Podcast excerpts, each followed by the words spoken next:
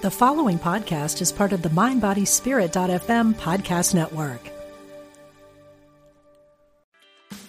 Meditation doesn't have to be a solo practice. Meditation is more fun with friends. Looking for a way to drop in and hang out at the same time? Join us online at Omega Institute for a meditation party with self proclaimed meditation nerds Dan Harris, host of the 10% Happier podcast, Sebene Selassie, and Jeff Warren. This three day retreat will stream live from Omega's Hudson Valley campus May 17th to 19th. Don't miss the party. Reserve your spot at eomega.org slash party today.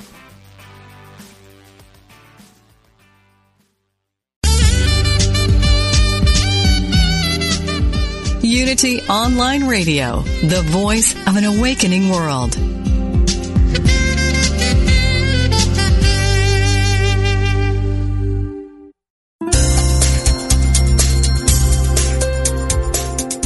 Thank you for tuning in for this Unity Partner Program.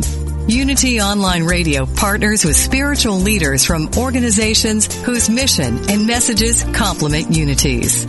We are pleased to bring you this program on Unity Online Radio, the voice of an awakening world.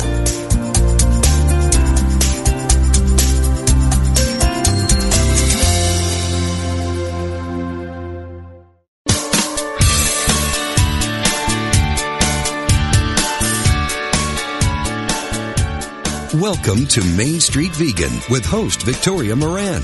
Victoria is an author, inspirational speaker, and a certified holistic health counselor and vegan lifestyle coach. She's here to entertain, educate, and inspire you on your journey to look and feel amazing, eat extraordinary food, help animals, and create a physical body perfectly attuned to spiritual growth. Now, let's get this party started. Here is your host, Victoria Moran. Hey, my friends, welcome to the Main Street Vegan Show. I'm really tired. We just finished Main Street Vegan Academy course number 15. Ta-da! I'm just back from graduation luncheon at Candle Cafe West. And guess who was there? David Duchovny and Ben Stiller. Isn't that fun? There are lots of cool people eating vegan, and we just had the best time. It was a beautiful group. Congratulations to class number 15 graduates going out into the world doing all sorts of amazing things.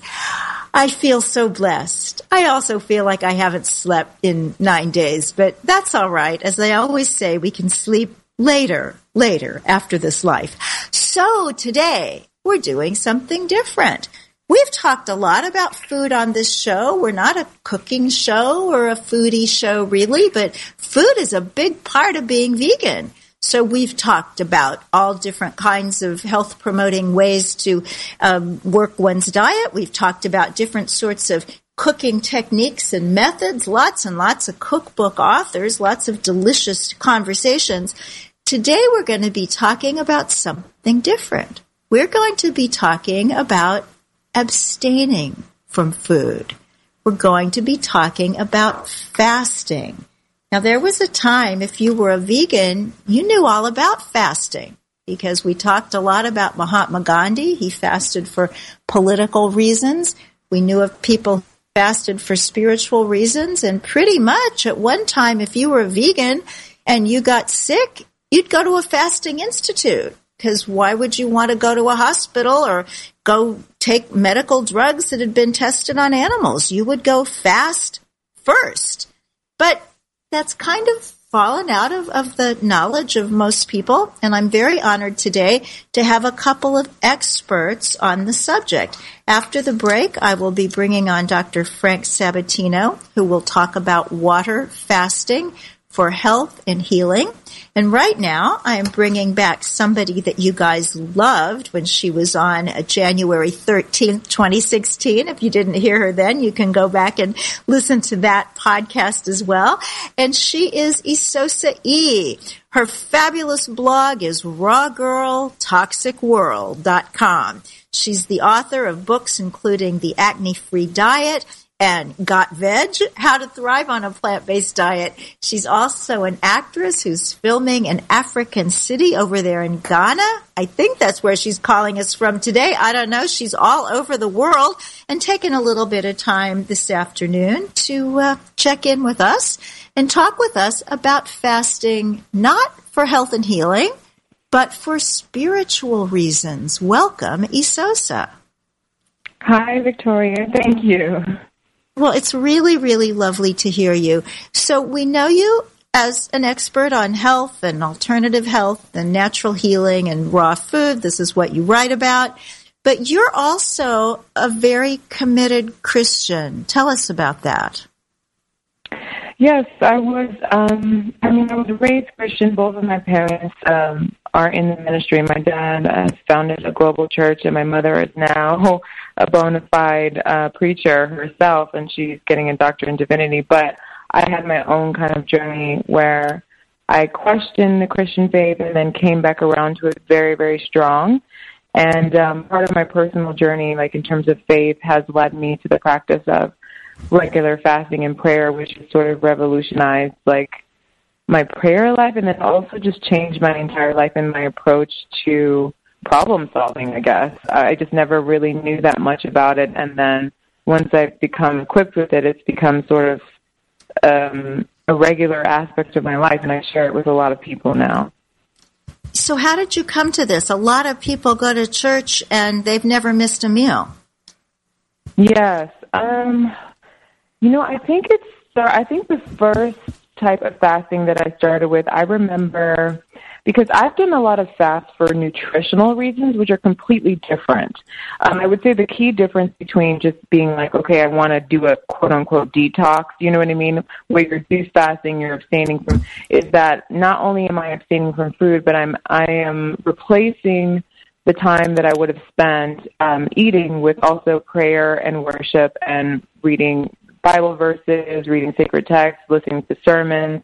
So it's also sort of like replacing uh, physical food with spiritual food. So you're finding ways, and you're and you're abstaining from other things that could distract you from that. So for me, I remember being in church one uh, weekend, and the pastor saying that for some people, food is not a big deal, that like you know what would you do if you had to go without your twitter and your facebook or something you know for 24 to 48 hours? And i literally like gasped out loud and felt like everyone was staring at me.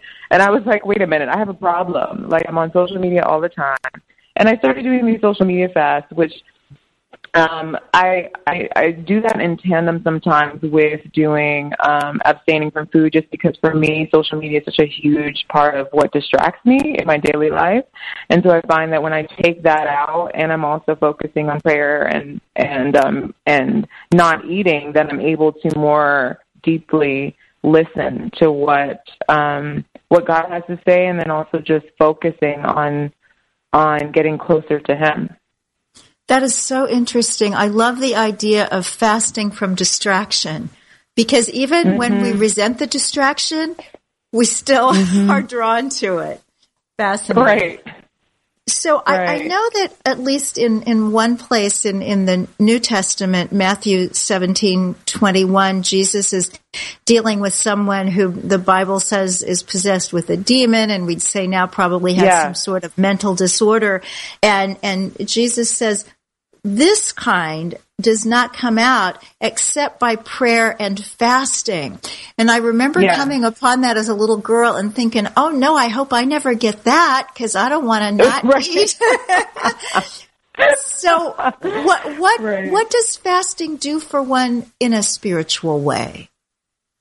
In a spiritual way, fasting um, can strengthen your prayers, and I think that's kind of what you were saying. This kind comes out. It's some there's something about fasting that it's almost like if you were throwing a punch, it's like it would accelerate the punch and it would direct the punch to exactly where it needs to go. There's something about it that um, you can use fasting not only to strengthen your prayers, but you can use it for guidance you can use it um, for just repentance is this, this humility. It, it creates a, a feeling of it, create, it makes you more humble and makes you more receptive to receiving. Um, so so yeah, it's it's very much a strengthening thing, and I think a lot of people kind of if they pray and they don't receive, it's kind of like, okay, I'm going to stop now. But fasting is that thing that sort of like presses in deeper, and and you'll be surprised. Um, not it's it should never be done necessarily to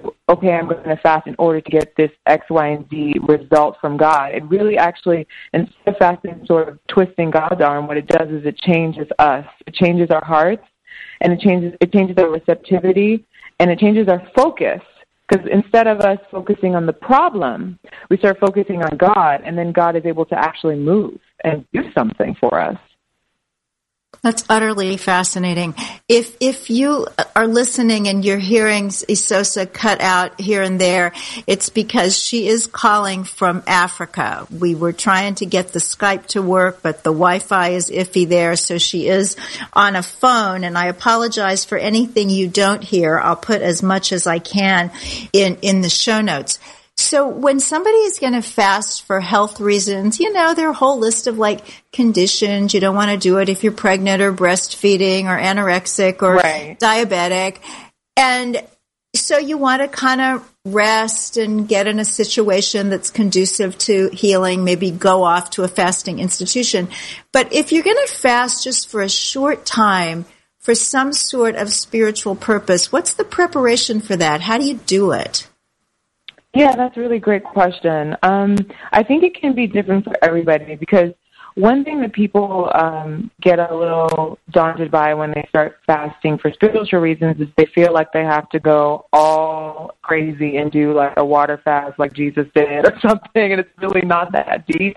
Like it's really about God will meet you wherever you show up. Meaning, if you feel like I can only do a partial fast. Um, for instance, if you're a meat eater, and you decide to do a Daniel fast, which I know a lot of churches do that, where people actually become vegan for a short period of time, and for them, that's fasting. Um, if you're already vegan and you want to do a raw fast, that's fasting. If you want to say, I want to not do a morning meal or the first two meals, and I stop, it's just about you said. So you just need to figure out what your parameters are. When am I going to give up? Make sure that it's actually something that actually costs you something, or something, you know what I mean? Something that actually feels like a sacrifice because it's all about sacrificing something. Um, so you want to figure out those. You want to figure out how long you want to do it. And you can also like sort of pray for guidance about that. And then you want to limit your activity and also figure out, make preparations in terms of like, what time in the day am I going to do the devotion or when am I going to take time out to pray? If I'm if I'm working and I'm fasting that day maybe on my lunch break I like you know steal away in a corner and I'm reading verses or I'm listening to a specific sermons you can um for me it helps a lot. Thank God for YouTube. Um it helps a lot to there's so many testimonies on YouTube and that's so strengthening when you're in the middle of a fast and you're like you know listening to a testimony or, or listening to a sermon and it's just like oh wow that this actually gives me more fuel to continue the fast if I felt if I felt weak or if I felt like I wanted to stop.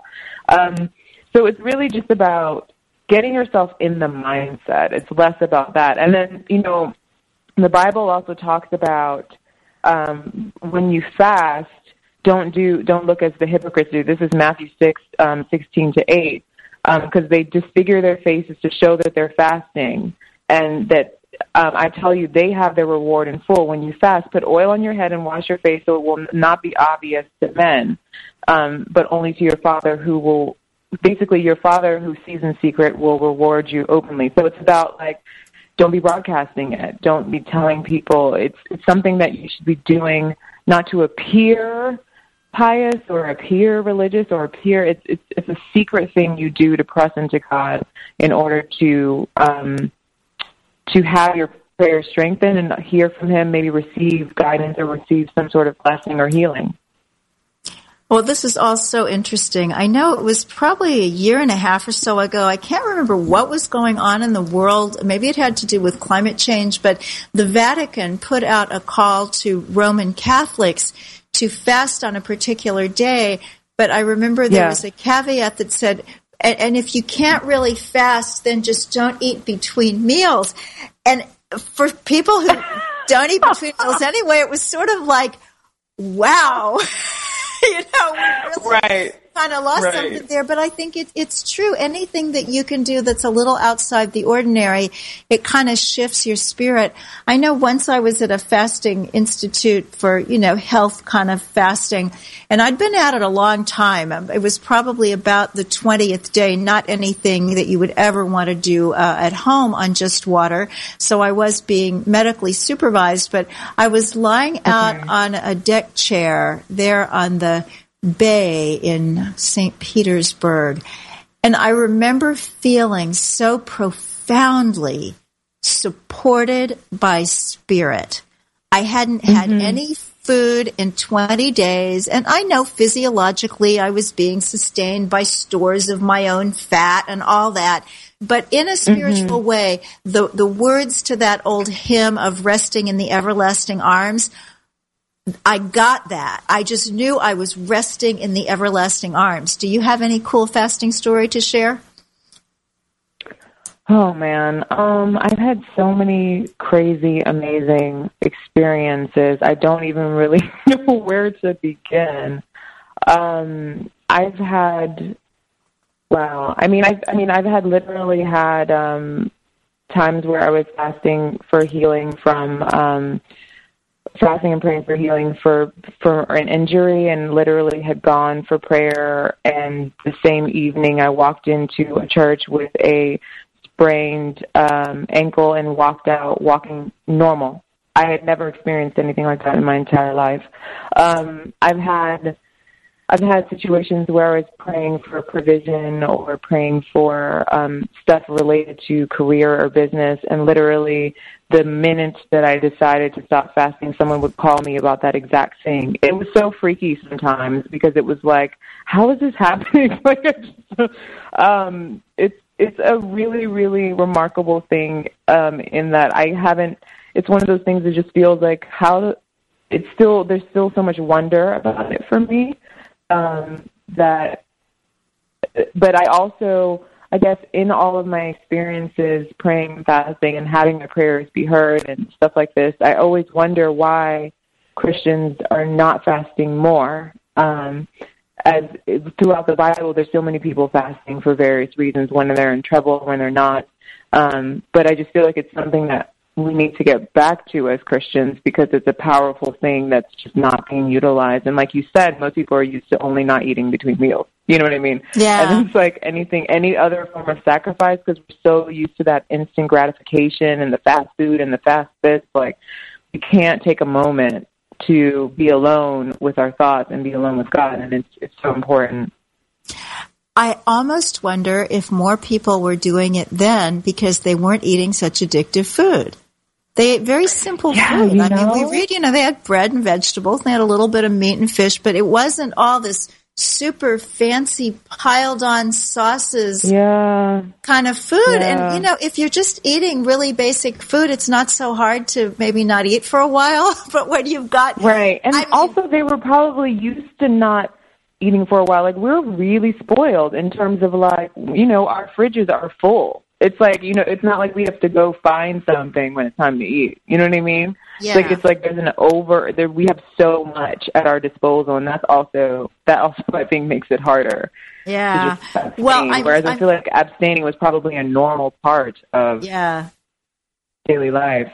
Is is there a book? Is there a book you could recommend about spiritual fasting? Hmm. Um, I know there's some I've out read, there. Yeah, I haven't read anything that really. The books that I, I'm trying to think. There's a few books that I've read by, um, by um, like ministers, pastors, and I can't remember his name. He's actually a really well-known guy, and he has a lot of books on fasting. I, the other books that I've read that are more vegan inclined, I read one on spiritual fasting um, via Gabriel Cousens, and that was Oh, actually Gabriel a pretty Cousens, decent book as wonderful. well. And he, he's a he's a, a rabbi, a Jewish rabbi, as well as a medical doctor. Yeah. Fascinating And guy. he also speaks about fasting in terms of like yogic energy and in, increasing kundalini energy and all of that stuff, which is really interesting. It's it's so Um, true. It's universal. It comes from uh, all the ancient wisdom traditions, And Yeah. I'm happy that we're letting more people know about it today. Esosa, bless you in all your work and your wonderful acting and writing and creativity. Um, give a call when you're back on this continent and we'll go drink some I juice. will. Okay. All the best. Thank you so very much. Everybody else, please stay with us and we'll be back with Dr. Frank Sabatino, who's just opened the coolest place in Florida. If you want to go fast or eat some healthy food or do a little bit of both, stay with us. We'll find out all about that.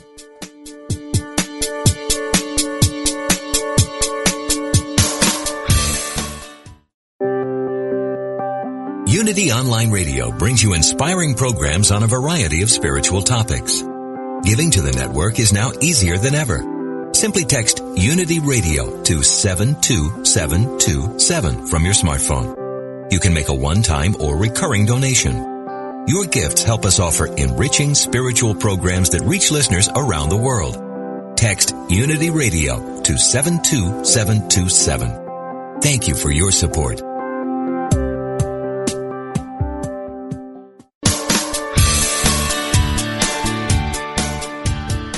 What if you could experience vibrant health, help heal the planet, and be a great friend to God's animal kingdom through simple choices you make at breakfast, lunch, and dinner? Authors Victoria and Adair Moran say you can do this easily, affordably, and deliciously in their new book, Main Street Vegan. Everything you need to know to eat healthfully and live compassionately in a real world. Loaded with practical tips, straightforward information, and fabulous recipes, Main Street Vegan will help you on your journey toward a plant-based diet. The perks include more energy, an easy way to keep your weight where you want it, feeling younger as you grow older, and maybe even a boost to your spiritual life. Purchase Main Street Vegan from BN.com, Amazon.com, or your favorite bookseller.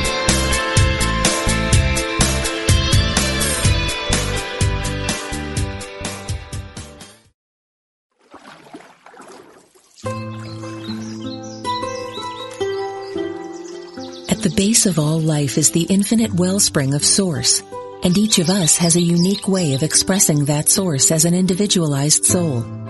Do you enjoy the company of inspiring people who are living on purpose? Do you want to live joyfully attuned to your own unique soul expression? Host Reverend Kristen Powell welcomes you to join the gathering of souls who live this way. You'll meet artists, naturalists, and other soulful expressions that will inspire you to call forth the most alive, passionate version of yourself. Get into the natural stream of your own soul by tuning into Soulstream live every Wednesday at noon Central Time on Unity Online Radio, the voice of an awakening world.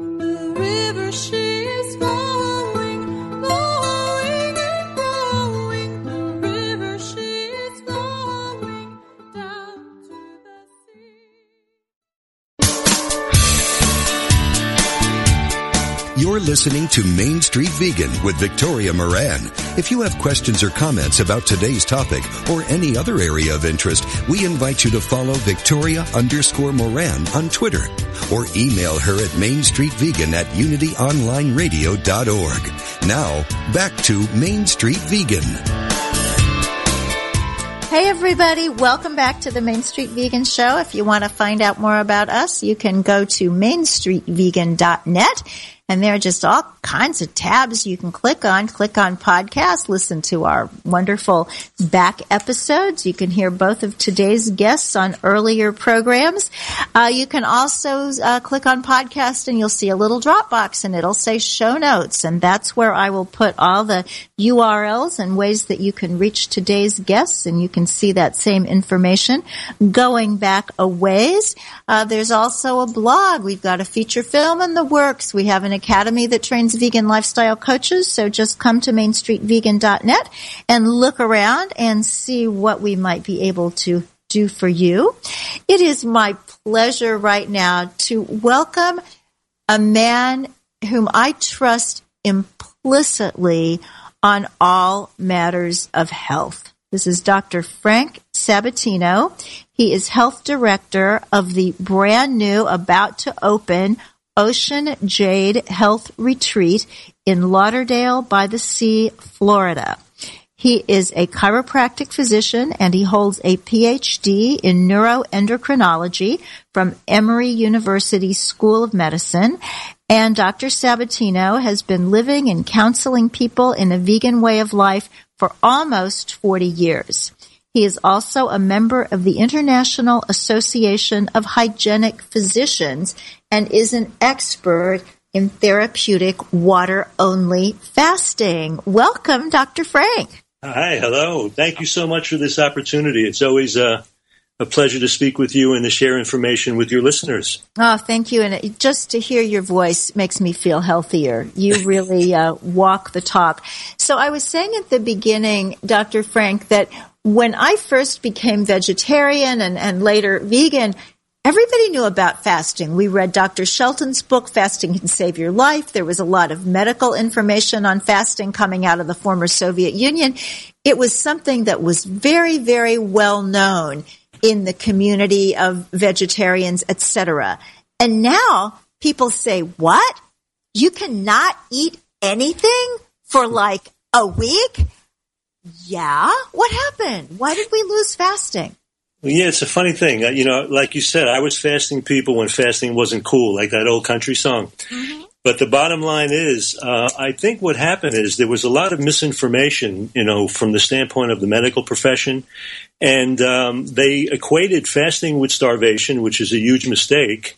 And they lost uh, any inkling of the power of what this could do. And I think people kind of got wayward with it, got turned off to it. But what's interesting is it circled back. And now there's a much greater interest internationally all over the world. And there is some startling research coming out about fasting that's putting it back in the forefront. Wonderful. Now, I know that for many years there was only one water fasting institute left in the United States, True North Health in Santa Rosa, California. And we had uh, Dr. Goldhamer and Dr. Klaper on, on the show a couple of years back. Now, you're going to be opening Ocean Jade Health Retreat um, in South Florida. Are those really the only places in, on this continent for people to go who want to do a supervised water fast? Yeah, uh, previously, uh, when I worked at the Regency for about 25 years, we directed the Regency Health Spa. We were water fasting people there, but it was much fewer and farther between for sure. But the Ocean Jade Health Retreat will definitely be one of only two uh, institutions in the United States to go for really well supervised water only fasting. And part of that has to do with the fact that the backing for Ocean Jade is actually the trust that was left in place by Dr. D.J. Scott, who was one of the most famous of all the fasting physicians in the United States. And when he passed away, he wanted his work to go forward, and he ran a fasting institution for about 50 years. And so he is his his trust is actually the financial backing for Ocean Jade Health Retreat. Oh, that's wonderful. That that's real immortality on earth. Yeah, well, so So- I, I did my apprenticeship with him in fasting. You know, all the hygienic doctors had to do some special extra training in fasting, and I actually wound up being with him. So it's come full circle. I, doing an apprenticeship with him in the 70s, now in the 2000s, his trust being able to back what I do going forward, which is really an interesting circle. Oh, that's thrilling. So start from the very beginning because I have a feeling that almost everybody who's listening probably knows about juice fasting. I think most people have seen um, Fat, Sick, and Nearly Dead. We know about drinking juice for extended periods. Water, not so much. So tell us why anybody would want to do this. Well, you know the the the, the main line, the old hygienic thinkings, uh, you know, as a foundation, really does not see juice dieting truly as a true fast because when you're doing juices or either green smoothies, which all have value, by the way, you're still taking in carbohydrate, and when you do. It does not put the body into the physiological state that water only fasting does.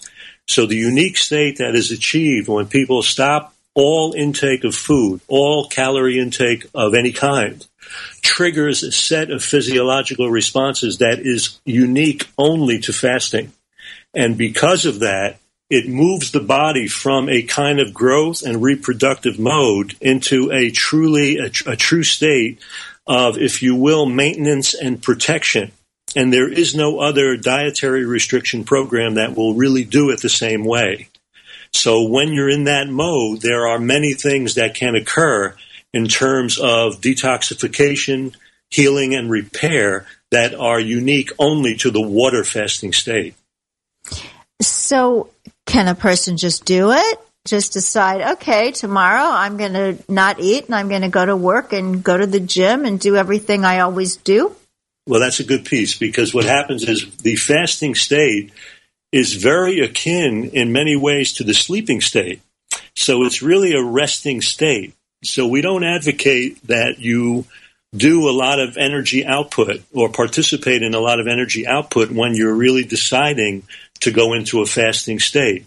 So in any of the fasting institutions, any of the doctors that supervise this will always encourage absolute rest. Doesn't mean that it has to be bed rest, but it has to be committing to taking that time where you stop all outward activity and you do a lot more inward activity, just supporting the body's ability to heal and repair because energy can't be everywhere at the same time.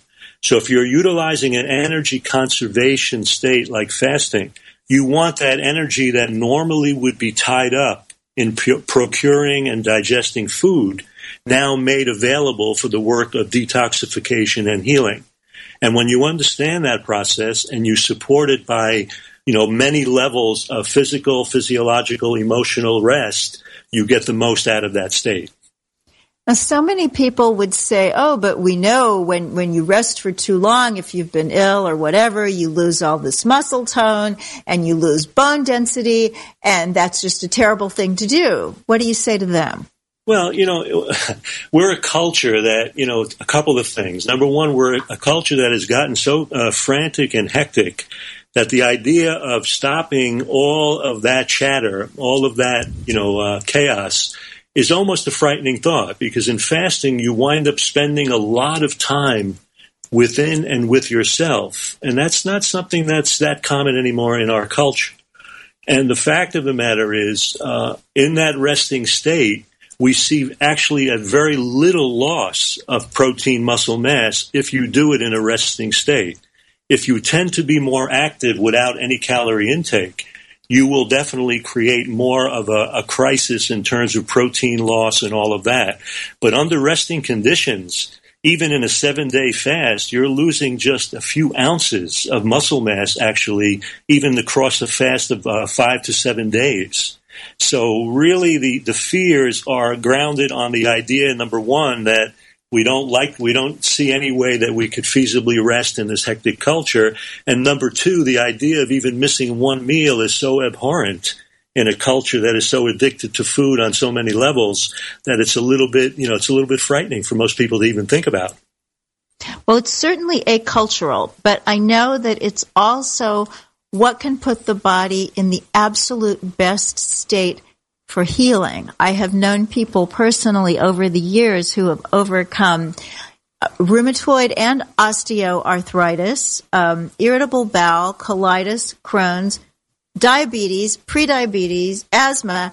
And I know this sounds like snake oil, and yet I've known these people over a period of years. They didn't just go off and think something happened to them and a month later they were back. These are people who are really living a different life because they fasted and then they changed some of their other habits. So who's a candidate for fasting? What kind of conditions really take to this? Yeah, I think the first thing to address is the fact that fasting is not treating disease. And I think that's a really important piece because um, we we live in a culture where we deal with the with disease as an entity. It's a kind of philosophical framework that is really counter to the hygienic philosophy as seeing disease as something more of a process that is involved with the body trying to regain equilibrium and, and homeostasis. So most people are, are, are, capable of doing some fast, even if it, uh, depending on length of time, shorter or longer. There are people, for example, if you have diabetic uh, pregnant women or nursing mothers or someone who is really emaciated or dealing with eating disorders like anorexia and they're already wasting, or they have some metabolic disorder like a type 1 diabetic state, they, they may not be true candidates for fasting. And actually, people that have a lot of fear of fasting are not true candidates. So some of those physiological conditions would not make them great candidates, especially the fear component. But as a rule, fasting is a, is a kind of an evolutionary process that man and, and all other species have been involved with and have participated in for eons of time if you look at any animal that may live in your home, if they have any kind of uh, distress or disease, the first thing they'll do is stop the intake of food. They'll go into a quiet space, they'll drink a little bit of water, they'll get real quiet, and they stop all intake of food. It's a natural inclination even for humans. But again, as I said, the idea for most humans of even missing one meal in a in an overfed society like ours is such an abhorrent notion. So once you get over the idea that this is some foreign process and see it as more of a natural process that allows the body to conserve energy and promote restoration, regeneration, and healing, most people can participate. The only problem is, is that one thing that happens with fasting is the body becomes very adept at going through a process of elimination and detoxification. So it starts using all of the organs and tissues and parts of the body in that work. And when that happens, there can be a range of symptoms ranging from all kinds of discharge, diarrhea, headache, uh, fever, you know, boils, cysts, all kinds of eliminative functions. And if you're not cool with that, if you're, if you're afraid of what can come up, this may be, you know, counter to the benefit for you. That's why I think for most people that have any kind of history or disease that they're trying to solve, it is far better to be in an institution with a physician that has been supervising fast for many years so they can kind of do some hand holding and lead people through that process. Oh, absolutely. I remember some of those uh, times. I haven't done water fasting in many years. It's probably been I think the last time was about 15 years ago. But when I was young and I was really overweight, I did it quite a bit to lose weight. I didn't find it a great way to keep weight off because, I mean, certainly I lost weight, but I usually gain more back than I lost. And yet I did have some amazing kinds of healing crisis or cleansing experiences like what you're talking about. In, in one case, it had to do with, with tasting some drugs that I had taken as a child. I mean, Right. I remembered these drugs and they were coming out through my tongue and through my skin. And I mean, who talks about this? You know, your medical doctor doesn't talk about because this. they don't, they don't really know about it. I mean, we've had people that have been on fast, and they'll taste an anesthesia from a surgery 20 years before that fast. So you get an idea of how things can be stored in the fat tissue and the storage tissues of the body. So, you know, it, that's a, a really important piece. But understand, if you look at fasting as more of a stepping stone rather than an endpoint, I think it's a better way to go because fasting is not one of the biological requirements of life. It's not food, it's not fresh air, it's not sunshine, it's not sleep and, and all of the emotional poise. It's not those things, but it's a vehicle by which you can start to make changes in your life to adopt those things more successfully into your life. So in fast, we see people break addictions. We see people get some benefits sometimes in the fast, but then it triggers them wanting to make healthier lifestyle choices, which they're going to be doing 99% of their time and maybe fasting 1%. So if someone is listening now who is dealing with some sort of health condition, not one of those caveat things that you mentioned, but some other kind of chronic condition, I know you can read a lot of books about going on a plant-based diet and, and doing some other things that can really help, certainly heart disease, uh, lots of other things. What, what kind of person ought to be really thinking about maybe looking at fasting? Um, I think anybody who wants a profound, reasonable alternative to conventional approaches that maybe they have had some trouble with or have not provided them with the success that they were looking for, uh, rather than giving up hope in, in, in, in that, that there's something out there that can help them, they need to see fasting as a more fundamental standard of care. And that's been a problem in our culture because it's not been integrated into our consciousness that way. And that's why places like uh, True North and My Place, as we bring this data out more and more and we publish these data, the hope is that fasting, as a very simple, natural, constructive, regenerative process, will become more of a routine standard of care. So I think right now they would need to, you know, maybe counsel with someone who does this kind of work, get some constructive input, whether this looks like a valuable and viable alternative for what they're trying to, you know, be successful with, and then move in that direction. But I think anybody who is dealing with any health crisis should not overlook the possibility of a therapeutic water only fast. I think it, it could be the difference between dramatic success and a sense of hopelessness. So how long? Are we talking a week, a month, the, the biblical 40 days? what are we looking That's at? thing you said that because I used to have people sometimes that would call and say, you know, I want to fast 40 days. And I'd say, why do you want to do that? Because Jesus did it.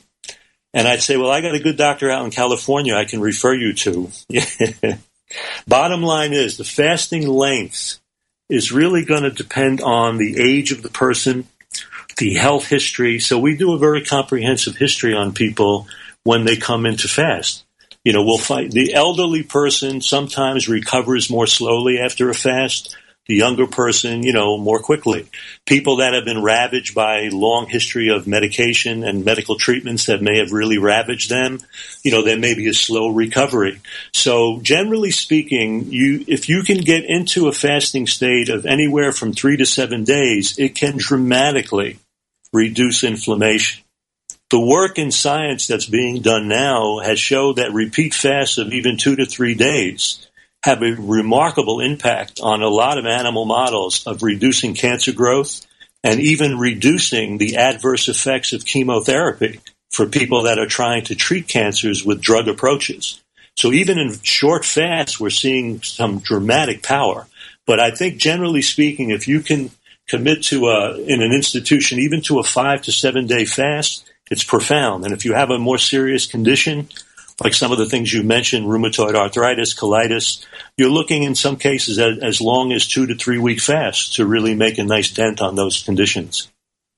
So someone in a, a practical way, they would maybe go to an institute, do two weeks, and then probably stay there and eat for a while. You're not going to just send them from water fasting one day and put them on an airplane, are you? No, our standard of care is that whenever you fast, we like to keep you for refeeding at least half the amount of time that you fasted. So if you fasted uh, four days, we'd like you to stay six or seven. If you fasted a week, we'd like to keep you at least 10 days. If you fast 10 days, at least two weeks. Because the refeeding, as you can imagine, uh, can in many ways even make or break what has occurred during the fast. So your point is well made. The, the refeeding phase is profound. Some people can start by just missing a meal or two at the times that they're not hungry. I mean, if you look at our lives, for many of us, we're on the go, we're on the run, sometimes we're run down, and too often we equate, you know, uh, fatigue with hunger, which is a huge mis- missignal. It's a, it's a malaprop in a way, because what we need is rest, not food. And I think if you pay attention to those times when you're really not hungry and get a little rest and miss a meal or two at that time, there may not even be the need to do any kind of more extensive fasting. But generally speaking, if someone even were able to take a day or two or three, even on their own, if they were comfortable in their own health patterns or they're comfortable with the things that could come up in terms of headache or discomfort. But I think anything, you know, that's going to be longer, longer than a couple of days, if you haven't done it, you'd probably want to be under someone's supervision because oftentimes in longer fasts, we're also doing blood work. We're looking at blood parameters. You know, we do a lot of medical monitoring to ensure that the fast is moving along the way is in the best interest of that person. I have to say you're tempting me because as much as it's not a pleasant experience, I mean, I, I never liked it, but after the first few days, you enter into this other state. And many strange things happen. One of the things I remember thinking I was going to crave all these rich kinds of foods. And I remember craving steamed broccoli with lemon juice. And I, I was a practicing binge eater at the time. I Right. didn't even eat steamed broccoli with lemon juice, much less crave it.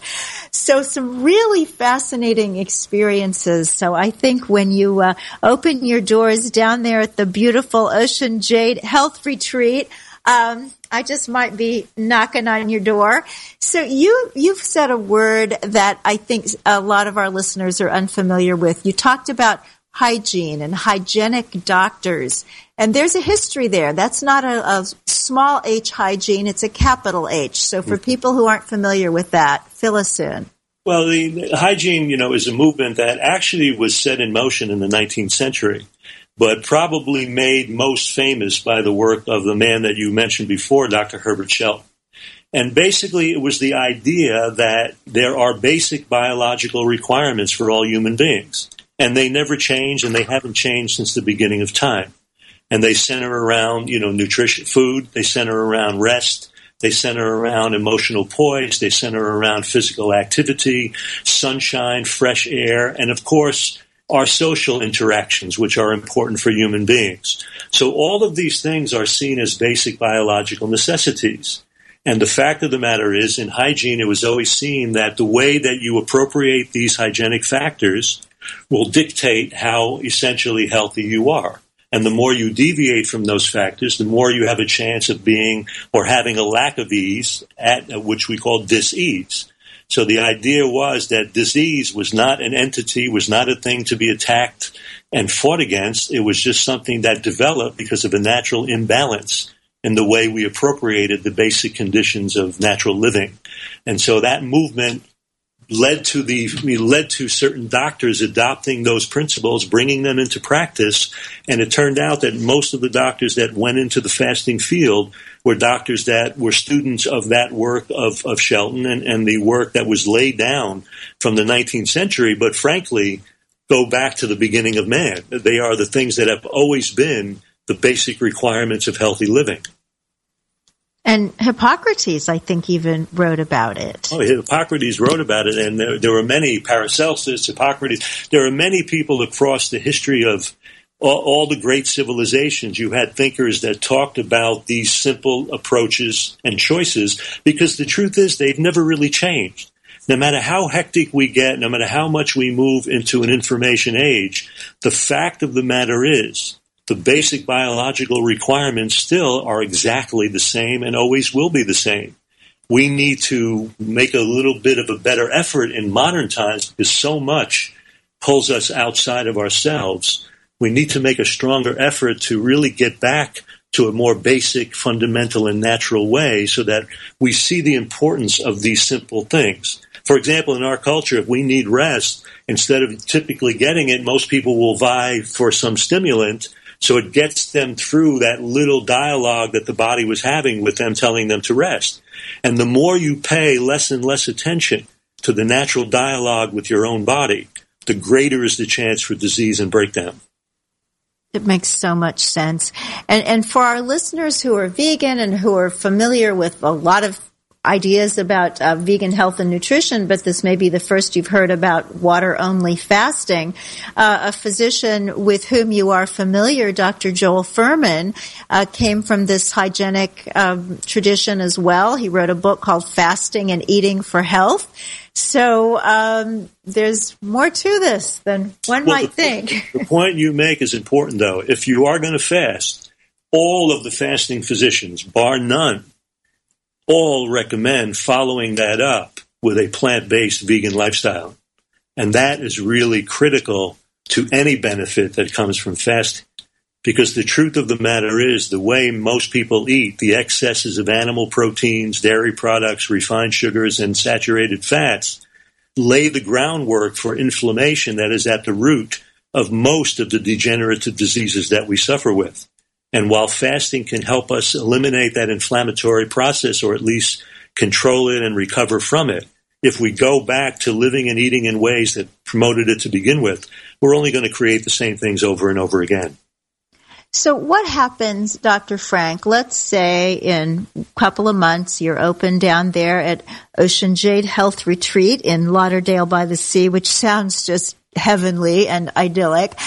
Um, I show up at your door. Mm-hmm. What happens? Walk me through it. Well, what's going to, well, first of all, you're going to sit down with me and we're going to go over kind of in depth what your goals and interests and, and, and issues are.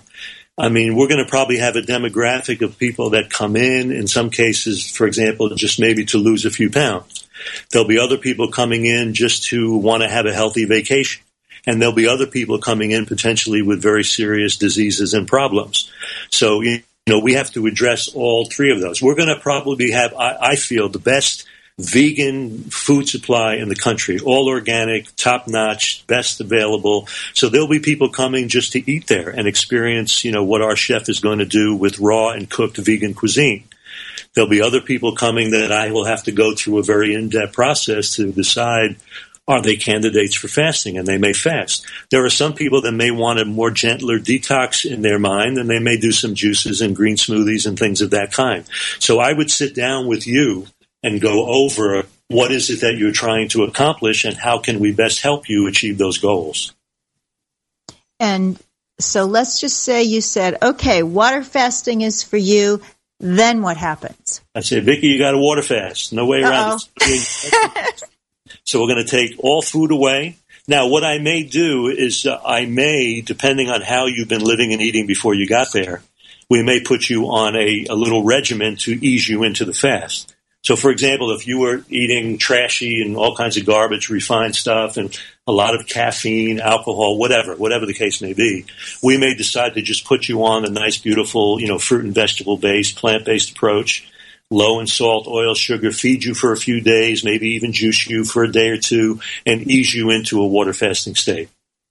Now, depending on if you had time, if you don't have the time, we have people that we will jump right in, but sometimes the detoxification is a little bit more of a struggle and a little bit more, you know, discomforting. Mm. Now, at a lot of places where they do something similar to what you're talking about, they also do things like enemas and colonics and wheatgrass implants. You don't do that. Why not? You know, many years ago, in one of the principles that Dr. Shelton wrote about, he wrote about the, what's something he called the law of dual effect. You know, whatever goes up has to come down. That's why when you have low energy, if you stimulate with caffeine, it only reinforces even more subsequent exhaustion. What we discovered was that many times when there were a lot of enemas, colonics, things of that nature, the return to normal bowel movement after the fast was significantly slower. It was as if the bowel function had been suppressed by stimulating it with those procedures. Now, I will say that the enemas in the old days used to be much more high pressure. Now they're more, you know, gravity feed, tilted tables. So it's not as profound, but we leave the biological functioning of the body to itself. You know, we lose sight of the fact of how wise and intelligent the system really is. And this is very important because the bottom line is the biggest thing about hygiene is it's the intelligent art of doing nothing intelligently, basically. You're understanding that there is a wisdom in the body knowing what needs to be done, what functions need to be regulated and, and put through. And so we, we just put the body in a place where we're conserving maximum energy and then let the innate intelligence and wisdom of the body express itself. And in fasting, we see this remarkably because what we see in fasting is that the body will utilize everything that it needs least to provide support for what it needs most. So it's no mystery why we see the body breaking down tumors and cysts and stones and things of this nature, taking from them what it can to support organs like the heart, liver, kidney. In a fast, you never see tissue in the liver or the brain or the heart being damaged or changed all of that is protected in this incredible wise umbrella of the intelligence of the system as it does everything it can to protect what it needs most by utilizing what it needs least. So if I have a woman with an ovarian or a, let's say a, a fibroid tumor in the uterus and we see a remarkable shrinkage of that in let's say seven to ten days of fasting, the uterus is protected, but the tumor is reduced and shrunk. So the body in this autolysis, this autolysis, this self-digestion, takes what it can to feed all of these instrumental important organs while getting rid of the things that it needs least. That's a profound, very wise approach of this system. It is indeed. So very quickly, just in, in our last minute, and also listeners, um, Dr. Sabatino's website for the new retreat for fasting, healing, eating, all of the above, oceanjaderetreat.com. I'll put that in the show notes as well. So when a person stops fasting, what do they eat? In Uh, a minute. Typically, the refeeding is we start with diluted juices, usually fruit and then vegetable juices, then full strength juices. Then, depending on if there are any allergies or sensitivities that they've had, we may go into melons and simple fruits, and then simple fruits and vegetables, and then the last phase would be cooked material. So there's a whole process of refeeding that starts with diluted juices typically first, but that also depends on the length of the fast. Okay, you're bringing back so many memories. I remember coming back from a fast once and having some raw cabbage and feeling like I had just swallowed the ocean because that piece of cabbage tasted so salty. My taste buds had gotten so. That's an important thing for people with food addictions because your sensitivity to taste gets so incredibly enhanced that the simplest things you start to appreciate the flavors and the beauty in the simplest foods, and it's how you break the connection with a lot of adulterated processed stuff. And so many of us need to do that. Dr. Frank, you are the real deal. In all honesty, listeners, if you're looking for something like this, do go to oceanjaderetreat.com. Give him a call. I, I, I he'll talk to you. Um, you're just wonderful. And I'm so glad that you're in the world. So do check out Ocean Jade Health Retreat. Dr. Frank Sabatino. Remember Esosa, rawgirltoxicworld.com. Everybody will be in the show notes. And until we meet again, God bless you. And when you're not fasting, eat your veggies. Thank you for listening to Main Street Vegan. Join us every Wednesday at 2 p.m. Central Time as Victoria Moran entertains. Hello, listeners. Did you know we've gone mobile? That's right. Your favorite Unity online radio programs are available on your mobile device. Now you can take us with you wherever you go. Using apps from Live 365 or Stitcher, you can listen to Unity online radio live or on demand. To learn more, visit www.unity.fm and click on mobile listening.